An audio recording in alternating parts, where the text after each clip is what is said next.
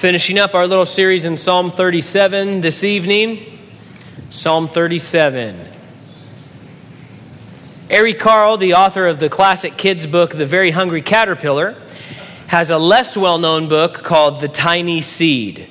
In it, there's a bunch of seeds that are blowing on the wind, and the tiny seed seems like it's in danger of missing out on the kind of success a seed is looking for. Other seeds are blowing faster and higher. Some of them land on mountains, some fly up high toward the sun. Some of them plant and start to grow more quickly than the tiny seed. Though the tiny seed does avoid some of the dangers that the other seeds fall into, it seems like it may not sprout and grow at all. But finally, it takes root and grows into the tallest, most beautiful flower anyone has ever seen. And we're told that people come from far and near to take a look at this magnificent flower and enjoy its beauty. Now, some of the images and the themes in the tiny seed are not unlike what we find in Psalm 37. It's a song about the true and lasting success of a godly life. It's a song about pursuing ultimate things rather than fleeting things. And it's a song where we see a contrast between people who seem great from one perspective, but in reality are headed towards destruction. And David even uses a number of garden like uh, images grass, flower, trees. In this wisdom psalm, David has been speaking to us about living out day to day goodness He's been speaking about the faithfulness of God. He's been speaking about the glorious inheritance that's waiting for believers in the life to come. It's a great little song. And as the song comes to a close, David will encourage us that though we may face attack or trouble of all sorts, the best is yet to come. All will be made right again. And along the way, we can find strength and shelter in our Lord, who rescues his people as He continues to lift us and grow us into beautiful examples of His grace for the world to come and see, like the stars in the heavens shining His glory. And so we're going to begin at verse 32 and see to the end of the rest of the song. It says there, The wicked watches the righteous and seeks to slay him. In previous verses, we talked about how those who are not believers, whether they are good natured towards you or not, are in fact held captive by the devil in order to do his will. There really is a struggle between good and evil playing out in the world around us. Now, don't worry, the victory has been won. Uh, the devil is not an equal force to God or Jesus or anything like that. He's a created being, he's an angel. Uh, but there is a struggle between good and evil. Evil is fighting hard against God's good. Satan has no plan to go quietly into the night. And uh, you can read through the Bible, you can read through human history and see uh, the kinds of things he likes to do on his way down to the lake of fire. If you're not being actively attacked tonight, we still learn something here from verse 32, and that's that the unbelieving world is observing your life. You and I are being watched. And there are two important considerations a Christian should keep in mind in light of this knowledge. The first consideration is evangelistic. My life is being watched, and so that is automatically an opportunity for me to demonstrate to the world that God is real and that God is alive and that He actually works in the lives of His people. You know, uh, there's a very big difference between biblical Christianity and the other religions of the world. Uh, if you're a Buddhist, Buddha does not live inside of you. Uh, Buddha is no longer alive. Uh, you know, he's not working in your life. It is a philosophy that, well, if I deny myself and if I attempt a certain, maybe karma, or maybe these certain things will work out. And the religions of man are all about if I work hard enough, if I try hard enough, if I sort of hurt myself enough, maybe some mysterious scales in the sky will tip in my favor and I'll be found worthy of whatever's waiting on the other side. But biblical Christianity is completely different. Biblical Christianity says, okay, the God of heaven and earth is really alive and he's a person and he has power and he lives inside of his people and he works through them and he does things in their lives and he intervenes in human reality and he is working all over the world in all sorts of different ways. And if I'm being watched, then that's an evangelistic opportunity. When people look at me, they should see the wonder of God and the mysteries of God. When people observe a Christian's life, the goal is that they see God's love and His holiness and His peace and His joy. The goal is not that they simply see someone who is relatively more moral than the criminal in jail. Does that make sense? The goal isn't that, well, they don't act like a murderer, or they don't act like Charles Manson, or they don't act like this person or that person. They're somewhat more moral. The goal of our Christian, uh, Christianity, the goal of our Christian testimony, isn't all, that people just know what we're against either and what we're mad about, all the things we're upset about. The goal of our Christian testimony out in the world, who is watching us, the goal is that people look at us and have to come to the conclusion that God actually exists. These people talk about God and knowing Him and loving Him and learning about Him, and it seems like He actually exists and that He actually has the transformative power that He claims to have.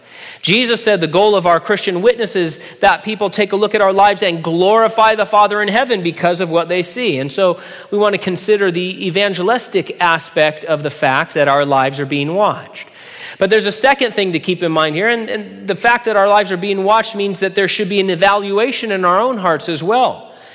Is that maturing righteousness that the Bible talks about really happening in my life? Am I progressing? In my Christianity?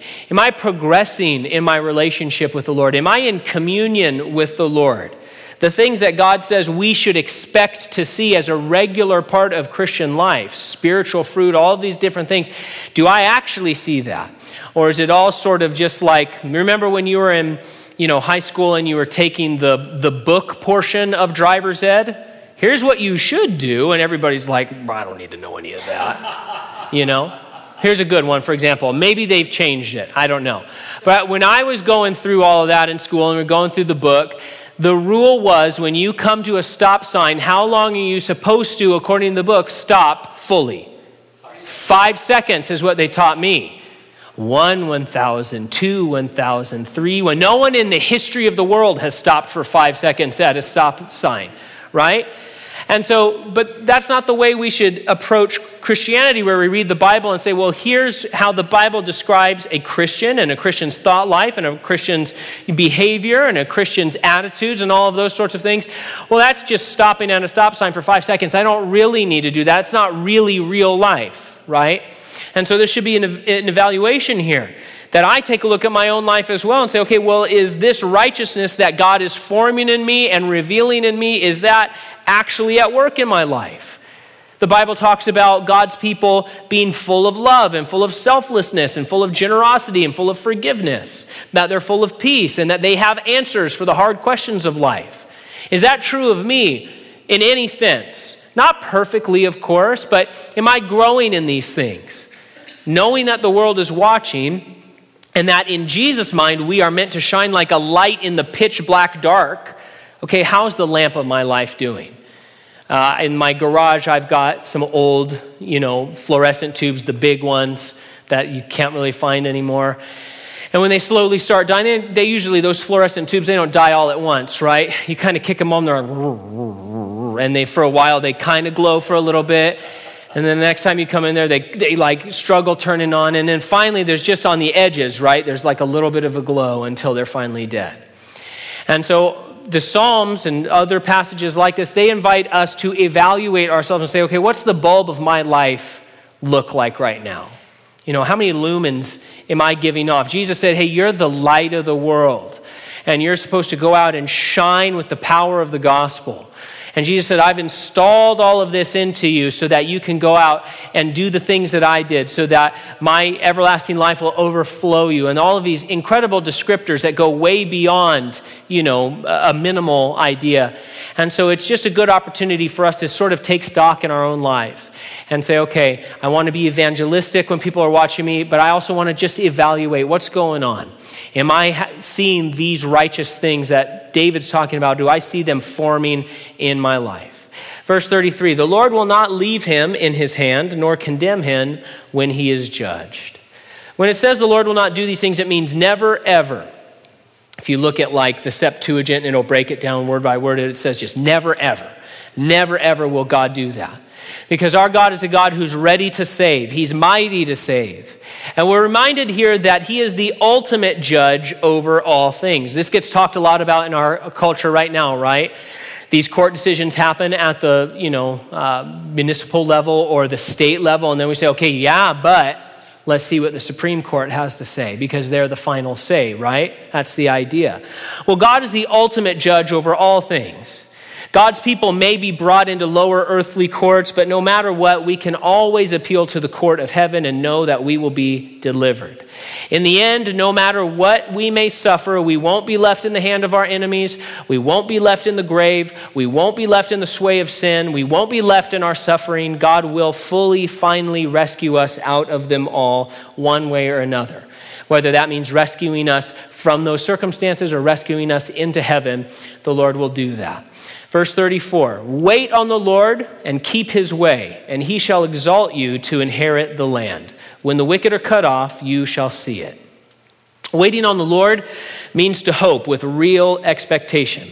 There's a difference in how we wait for things, right? Depending on what we're waiting for. Uh, if you're, for example, a James Bond fan, right, you know that this is this next movie, I guess, coming up is probably going to be the last one that Daniel Craig's going to do. And so, you, if you're a James Bond fan, you're kind of waiting to see who will be announced as the next actor to play that character, right? But it has absolutely no bearing on your life. It makes absolutely no difference at all. You have some sort of interest, maybe, but it makes no difference at all whether they announce it tomorrow or a year from now. If they announce it's this person or that person, it, it doesn't make any difference in your life. Now, if you are a guest at a surprise party and you're gathered up before the person you're celebrating arrives, you wait differently, right? You wait with expectation because you're going to act a certain way. Certain things are expected of you. You know that they're coming. You know that they're coming soon. You listen and you watch and you keep quiet and you get ready to shout surprise. So, two very different kinds of waiting. To wait on the Lord in the Bible is never a passive thing, it's an active thing, it's an active hope. It's a lifestyle and a pattern of behavior. The term can mean that we twist or bind together with the Lord. I like that image. As we wait for his coming, we're to keep his way, David says. That means to carefully observe our walk with him. We're to pay attention to our progress and our preparations for his soon return. Now, I think there's an interesting contrast here, right? Because earlier we saw the wicked are shown what? Lying in wait to assault the righteous. And now we see the righteous, what are they waiting for? Well, they're waiting for God to arrive and to move and to intervene on their behalf. Likewise, the wicked are shown observing the godly. They want to accuse them, they want to trap them, they want to watch for them to slip up. The godly are told to observe their own walk and make adjustments so that they are bright and shining and upright as they go. And so, great little contrast there. As we walk, keeping God's way, we're told that the Lord is busy in his work of exalting us as we move toward that inheritance David's been talking about for all these verses. God is a master builder and a master gardener. He's growing each of his people, he's building each of us up, he's lifting us higher and higher and getting us ready for that glorious presentation in heaven where God will bring us with great joy into his glorious presence without a single fault, the Bible says. And so we wait for him as he perpetually works toward that goal. This isn't like waiting for Godot. Anybody familiar with that play, Waiting for Godot? The idea is that Godot never shows up, and the two guys in the play have this weird conversation about that. But that's not, that's not what it's like when, it, when we're talking about the waiting on the Lord. We're not waiting for some figment of the, of, of the imagination, for some myth that's never going to happen. The Lord is real and He's proven Himself true and He really is coming. And He really is coming, not just ultimately in the rapture and the resurrection, right? But He's coming to intervene in our lives today. He wants to interact with you and he wants to be directing you and he wants to be using you and working through you. That's what he says in his word. And so we want to be about uh, the business that the Lord is about as we move through life. Verse 35 I have seen the wicked in great power and spreading himself like a native green tree. Yet he passed away, and behold, he was no more. Indeed, I sought him, but he could not be found. The outward success of the wicked used to bother David when he was younger. A number of his Psalms chronicle his talks with God about it. A lot of them. Just talks about how he's just upset. He's like, Lord, what's up with this? Well, why are the wicked prospering? It bothered him. Uh, now we know from an earlier verse in an earlier study, David's an old man and he's sharing the wisdom that he's gleaned from a lifelong uh, uh, devotion to God. And now, you know what, in his old age, looking back and distilling the wisdom of a life lived after the Lord, he's gotten over this issue, right? It doesn't bother him anymore. He, and he doesn't want it to bother us either. In verses 1 and 7 of the song, he says outright, he says, hey, these, this, don't worry about it wicked people seeming to prosper, don't worry about it. Don't fret about that. Don't, don't, don't let that fill up your mind and your heart and get all upset about it.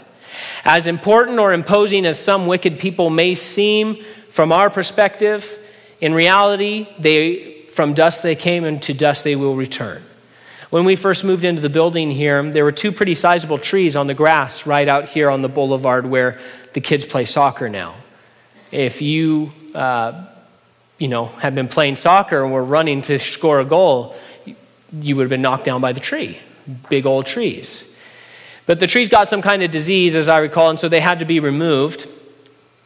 And so the trees that had been imposing and seemed so strong and all of that had taken up all this space. They're just totally gone. And guess what? There's now there's not even so much as a bump left where they once stood. They're just totally gone, not even remembered.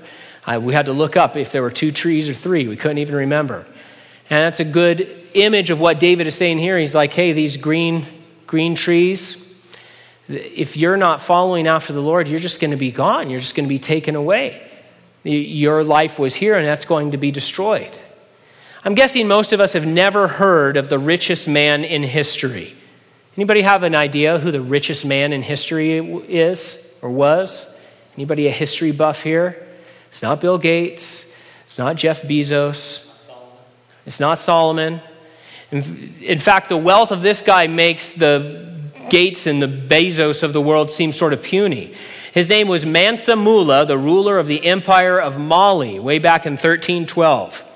They say his fortune was, quote, too vast to be imagined. One professor of history said this about King Mansa after reading sources that talked about him. He says, Imagine as much gold as you think a human being could possibly possess and double it. That's what all the accounts of Mansa Musa are trying to communicate. And what about today?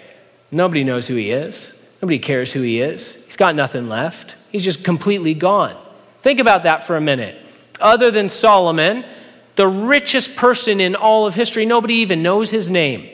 His kingdom's gone, his throne is gone. The most rich, the most powerful king over an empire, he's completely forgotten. He has one more appointment left on this earth, and that's before the King of Kings. And he's going to stand there. Uh, doesn't matter that he was rich, doesn't matter that he was powerful. He's going to stand before uh, the great white throne and he's going to bow his knee and declare, Yeah, Jesus Christ is Lord, and he's going to be judged. And he's not going to stand in pomp or in power, he's going to stand in guilt and ruin. David says here that the ungodly are like a native green tree or a tree planted in its own soil. That's an important image, an interesting image. When a person sends their roots down into their own soil, into this world, that temporal life, well, that comes with an expiration date. It comes with a, a dead date. As we saw in a previous study, the clock is running down to that moment where the righteous are going to be brought into glory and the wicked are going to be judged. And you know what? The godly don't send their roots down into their own soil, into this world, into this life. The godly anchor themselves to the Lord. Paul said in Colossians 2 that we're to be rooted and built up in Christ, so that our lives might be anchored onto that which is eternal. There's no expiration date on the Lord's everlasting life, no closing date for heaven. What he gives is forever and ever. While no place will be found for the wicked, David says, we're reminded that there will be found a place for those who believe. What did Jesus Christ say? He said, I'm ascending into heaven so that I might prepare a place for you, and that where I am, you might be also. You have an address in heaven if you're a Christian here tonight. An address with a home that is being prepared by Jesus Christ, your Creator and Savior. He's getting it ready for you. A place carved out, ready for you. It's never going to expire. You're never going to be evicted. It's never going to need a remodel. It's going to be great. Verse 37 Mark the blameless man and observe the upright, for the future of that man is peace. Rather than focus on what's, go, uh, focus on what's going on with the wicked uh, in the world or comparing ourselves to them, David says, hey, look, take a look at other righteous people. We're encouraged to watch them and observe their lives. Now, to be blameless here simply means to be free of guilt. That's any believer who's following after the Lord, right? Anybody who's been saved by Jesus Christ, our guilt has been done away with. And upright here just means a person who lives according to the standards set out by God. So David's not saying, well, there are certain special super Christians, and those are really good people, we're lowly serfs down here. That's not what's being said. A blameless person or an upright person, any Christian is a blameless and upright person. Now, if you're walking in sin, if you're backslidden, well, then you're not walking upright. But David says, hey, instead of observing the wicked out there and filling your mind with thoughts about them, observe the righteous. Take a look at godly people around you and godly people from history. Study them. You know, we've been furnished with many incredible specimens to examine, whether it was Paul or the other believers in the book of Acts or great men and women of God throughout the centuries. Mark them, measure them, observe them, study their lives we all would do well to regularly read some biographies of faithful Christians. Because to follow in their footsteps is to go God's way. And when we go God's way, our future is peace. The word there is shalom. The, that word that we translate as simply peace really is a very rich word in the Bible. It doesn't just mean you are absent from war, right? It doesn't just mean that you're not under attack. It means more than that. It means wholeness and completeness. It means to be in a state of favorable circumstances. It means to be the recipient of uh, friendship and affection and the blessings of God. It means to be in a prosperous relationship with the Prince of Peace. That's our future if we go God's way, David promises. Verse 38 But the transgressors shall be destroyed together, the future of the wicked shall be cut off. Those who reject Jesus Christ will die with this world. We Christians are living for the next world, a city whose builder and maker is God. Verse 39 But the salvation of the righteous is from the Lord, He is their strength in the time of trouble. So, after all this talk throughout the whole psalm about walking faithfully and doing good and going God's way, David wants to make it clear that godly people cannot do this work on their own. The idea isn't that those individuals who achieve a certain level of righteousness are then recognized by God as worthy of an inheritance. That's not the deal.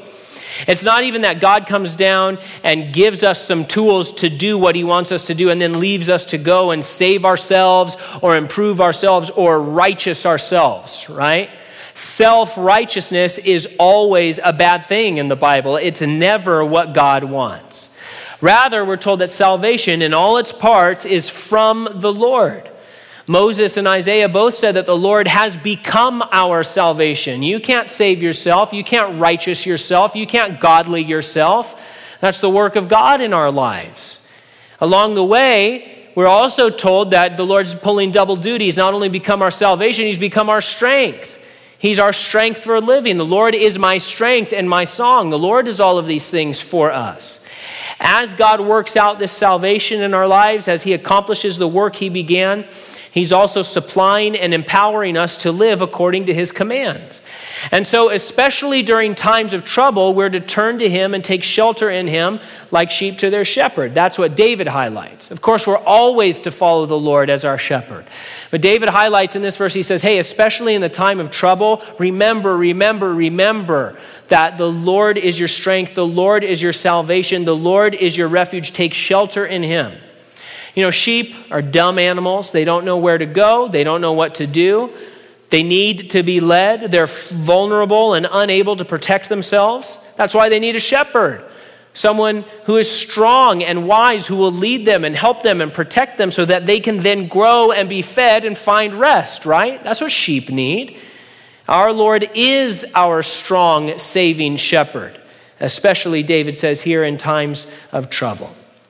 According to one resource, the word trouble here means an oppressive state of physical, mental, social, or economic adversity. I'd say that just about covers all the kinds of troubles we can find ourselves in. Other scholars define it as the narrow, squeezing, constricting parts of life, or the fear associated with the onslaught of an attacking army.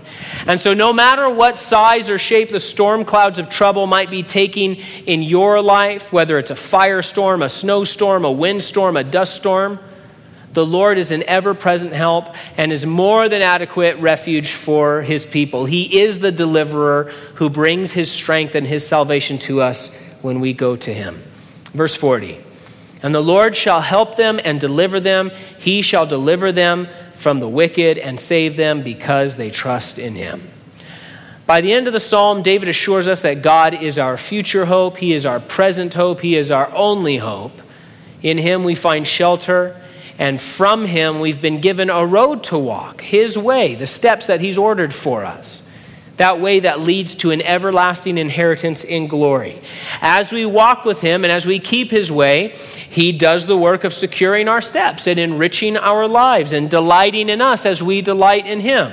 As He forms us and fashions us to shine like a star in the sky, that the world around us might behold His wonderful work and choose to also commit their way to Him.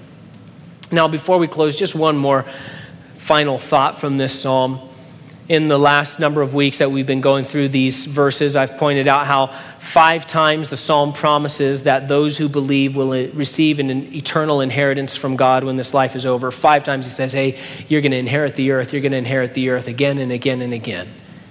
But you know, in the psalm, the wicked are once again contrasted with the righteous in this regard. At least five times we are told that those who do not accept Jesus as Lord and Savior face judgment and destruction. He says you're going to be cut off, you're going to be wiped out you're going to be destroyed.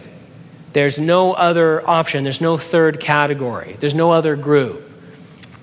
David's not saying that every person who doesn't believe is a, uh, you know, a murderer and somebody who's going to go out and do as much evil as they can. But the reality is, all have sinned and fallen short of the glory of God. The reality is, all of us were dead in trespasses and sins and need to be saved. And if you're not a Christian here tonight, you're in the category not of the righteous, but of the wicked. Maybe you're not as bad as you could be, but you're still not saved. You're still not on the road that leads to eternal life in heaven. You're either saved and born again, the Bible says, or you're not. And if you're not a believer, you are headed for judgment. The Bible promises that, it explains that. This uh, psalm talks about it again and again you're going to perish and be cast into the lake of fire for all eternity. But it doesn't have to be that way. And God doesn't want it to be that way. God's not willing that any should perish, but that all should come to repentance. He made a way that you can be forgiven of your sins and be made righteous so that He could become your salvation as well. The book of Romans says the gift of God is eternal life in Christ Jesus our Lord. Jesus himself said in Revelation chapter 3 that he's standing at the door of your heart and that he's knocking and he's waiting for you to let him in. And Romans 10 9 says this If you confess with your mouth the Lord Jesus and believe in your heart that God raised him from the dead, you will be saved. You will be made righteous because of the blood of Jesus Christ shed on the cross on your behalf. That's what the Bible promises, that's what the Bible explains.